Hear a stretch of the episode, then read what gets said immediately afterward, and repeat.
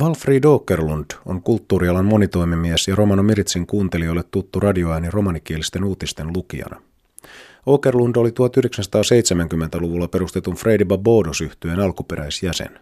Myöhemmin hän on laulanut muun muassa Romanos-kvartetissa ja esiintynyt duona vaimonsa Tuula Åkerlundin kanssa.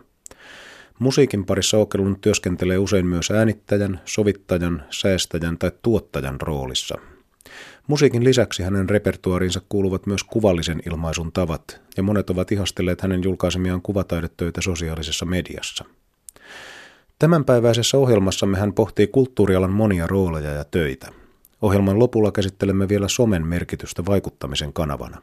Tervetuloa Romano Mirits-ohjelman pariin. Mikkelistä olen kotoisin sellaisesta melko tyypillisestä romaniperheestä. Asuimme siellä kaupungin laidalla ja siellä oli semmoinen sata vuotta vanha mökki suurin piirtein, johon meidät asutettiin. Ja sieltä kävin sitten Urpolan kansakoulua. Mikkeli on ollut semmoinen kotikaupunki, jota niin kuin vieläkin tietyllä tapaa haikailee ja sellaista mukavaa fiilistä liittyy Mikkeliin.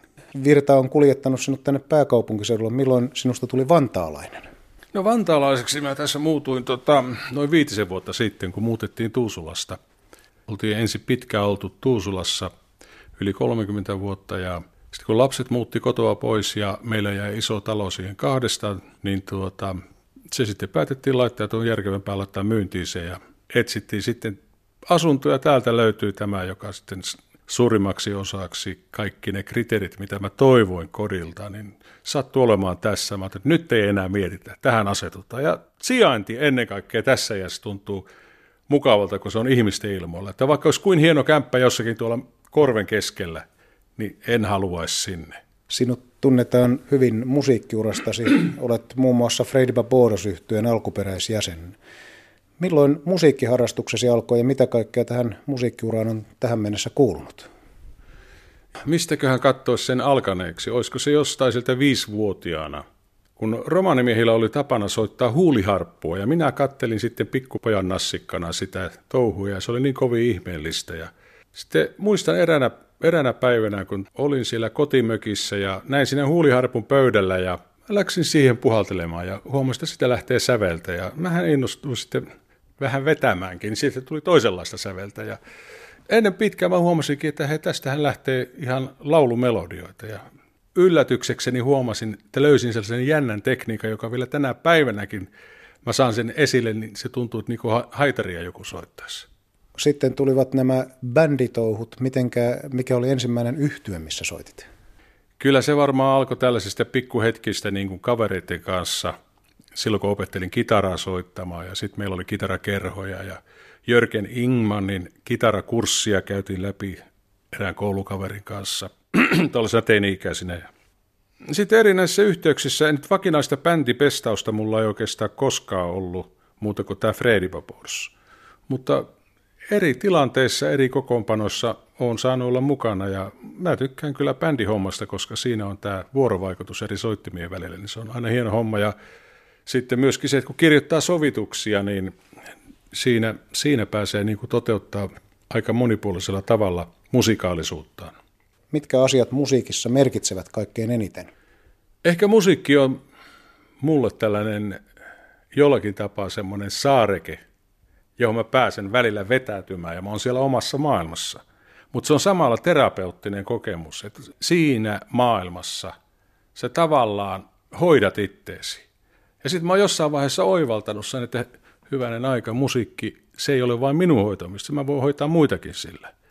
Eli kaiken kaikkiaan musiikki on annettu meille, mä koen, että se on meille annettu tällaiseksi sielua hoitavaksi elementiksi, joka voi olla kokonaisille yhteisöille ja kaikille. Kun ajatellaan kansanlauluja ja kaikkea kansanmusiikkia ja tällaista, niin mikä merkitys sillä on ollut kokonaisille kansoille? Musiikin alalla suuri yleisö näkee ja kuulee valmistellun musiikin, voisi sanoa lopputuotteen. Konsertin, Jumalan palveluksen musiikit tai hartauden musiikit, levyn tai jonkun muun tallenteen hyvin monesti taustatyö, joka mahdollistaa tämän elämyksen, jää tuntemattomaksi. Sinä olet hyvin usein myös tällaisen taustatyön tekijänä, tuottajana, äänittäjänä, sovittajana, säästäjänä. Mitä haluaisit kertoa tästä taiteen ja kulttuurin näkymättömästä puolesta? mä koen tämänkin sovittamistyön ja sen etukäteisvalmistelunkin, niin se on, se on osa sitä koko muusikon asennetta, että se ei ole oikeastaan stressi. Et pelkästään biisin tekeminen, kirjoittaminen, siinä on monta vaihetta. Ensin sävelletään tai sanotetaan, sitten se sovitustyö, niin mä, mä viihdyn työn parissa.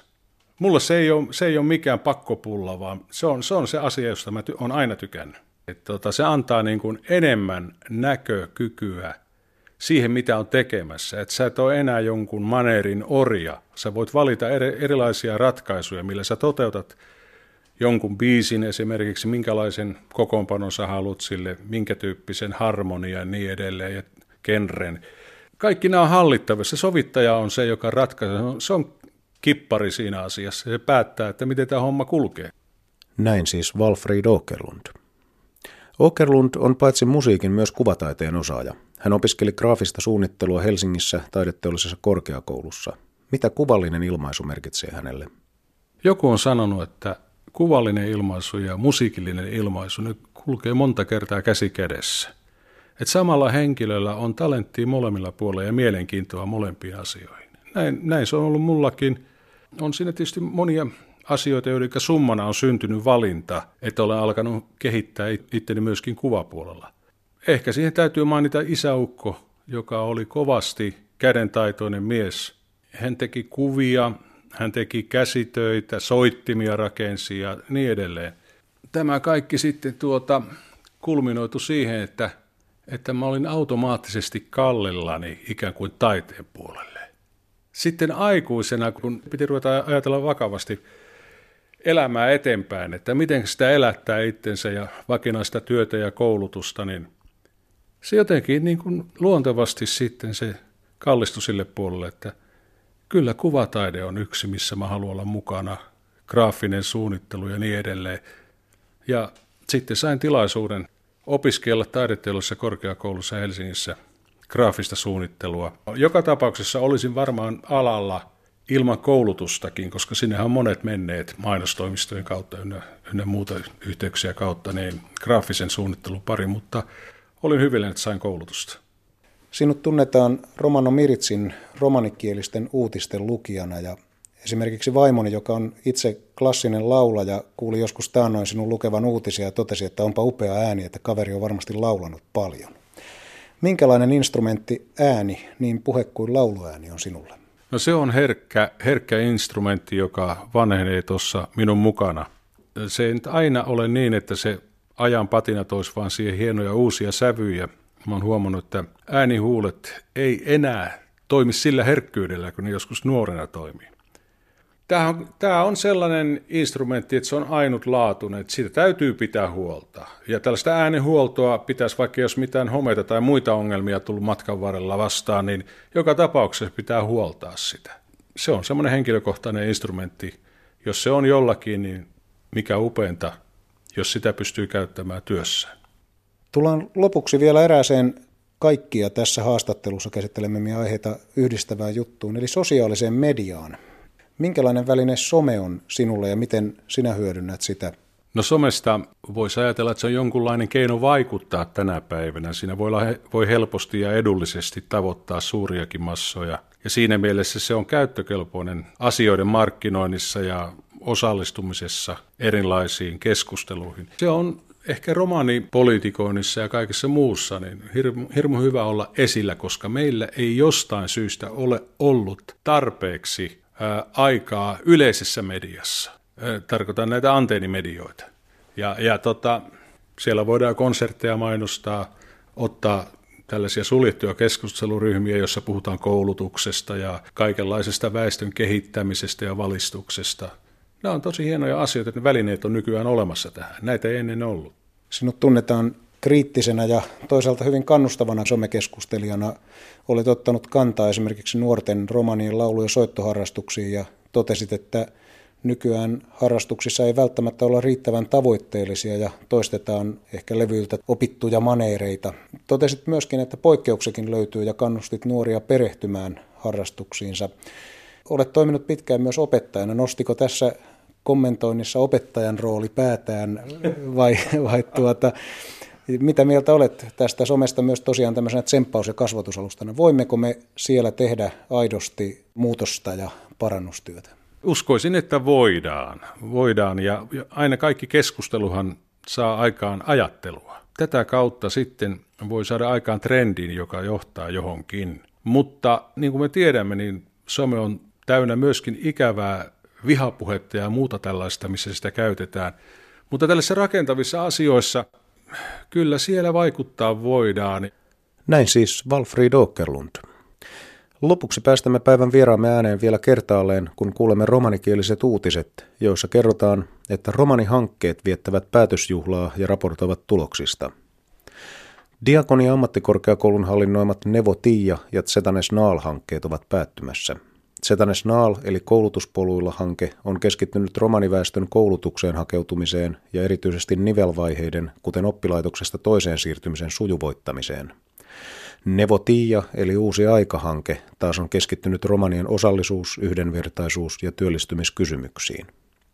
Hankkeiden viime viikolla julkaisemassa Facebook-artikkelissa kerrotaan, että hankkeissa on työskennellyt yhteensä 30 ihmistä, joista yli kaksi kolmasosaa on ollut romanitaustaisia.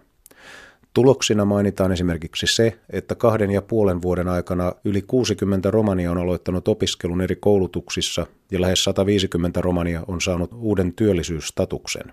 Hankkeiden päättymistä juhlitaan loppuseminaarin ja konsertin merkeissä Savoiteatterissa Helsingissä 5. marraskuuta. Tilaisuudessa esitellään myös hiljattain julkaistun Uskalla It's Possible loppujulkaisun sisältöä. Juhlan avaa työministeri Jari Lindström. Romanijuhlan päivätapahtuma on kaikille avoin ja maksuton, illan konsertti on maksullinen. Kuulemme vielä, että romaninuorten somekampanja on päässyt hyvin käyntiin. Meidän tulevaisuuskampanjaan osallistuvat romaninuoret ovat julkaisseet lukuisia päivityksiä viime viikkoina yhteisöpalvelu Twitterissä. Aiheita ovat olleet esimerkiksi TET-paikan hakeminen, koulupäivän tapahtumat ja syntymäpäivän vietto. Meidän tulevaisuuskampanja alkoi lokakuun alussa ja sen tavoitteena on muun muassa kannustaa romaninuoria ja nuoria aikuisia kouluttautumaan. Romanikieliset uutiset lukee Walfried Åkerlund. Tsihko Diives Saarenge. Diakonia puttiako aprunoskoolako nevo tiia ta Zetanesnal projektia sluutavena akaperhesko ennos. Zetanesnal certas putti kaalengo skoolako naalal leppuposko kaal. Nevo tiia certas putti it ta putti leppuposko kaal. Aro projektiako Facebook rannipasas siiko kurkos tjeni badotta, te daala projektiako tiiaha hinsas neer trienade puttipos kiire, ta dolena neer piho komujahin ahte kaalen. Doi rannena te dui perehesko tiiha praal hovardeho kaale, hin pyrjyde skolaven peen, ta neer iek heelta panfarde ho kaale, hin liine nevo buttiako statuspenge. Projektiengo sluutipa, rikkavena seminaarosta konsertos aros avoiteatteris paraforos, dui kurkesko paalalla. Dori pahilla Kaalo Orkester Mumo tat Jampela Leif Lindeman. Dori Dena Auri Niina Trommo It's Possible Sluutibosko Lil. Romano diivesko heruno fanupa leppuvena saarete aaven uutan louve. Pik vellako konserttia molula.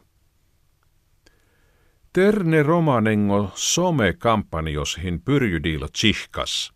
Amengo naaluno tiia kampanjosko terne kaale – hin ranle buut aro Twitter, johon ranle teet puttiako stedos rootiposta, skoolako diivesko fanuponna ta föttiposko diivesko juulata.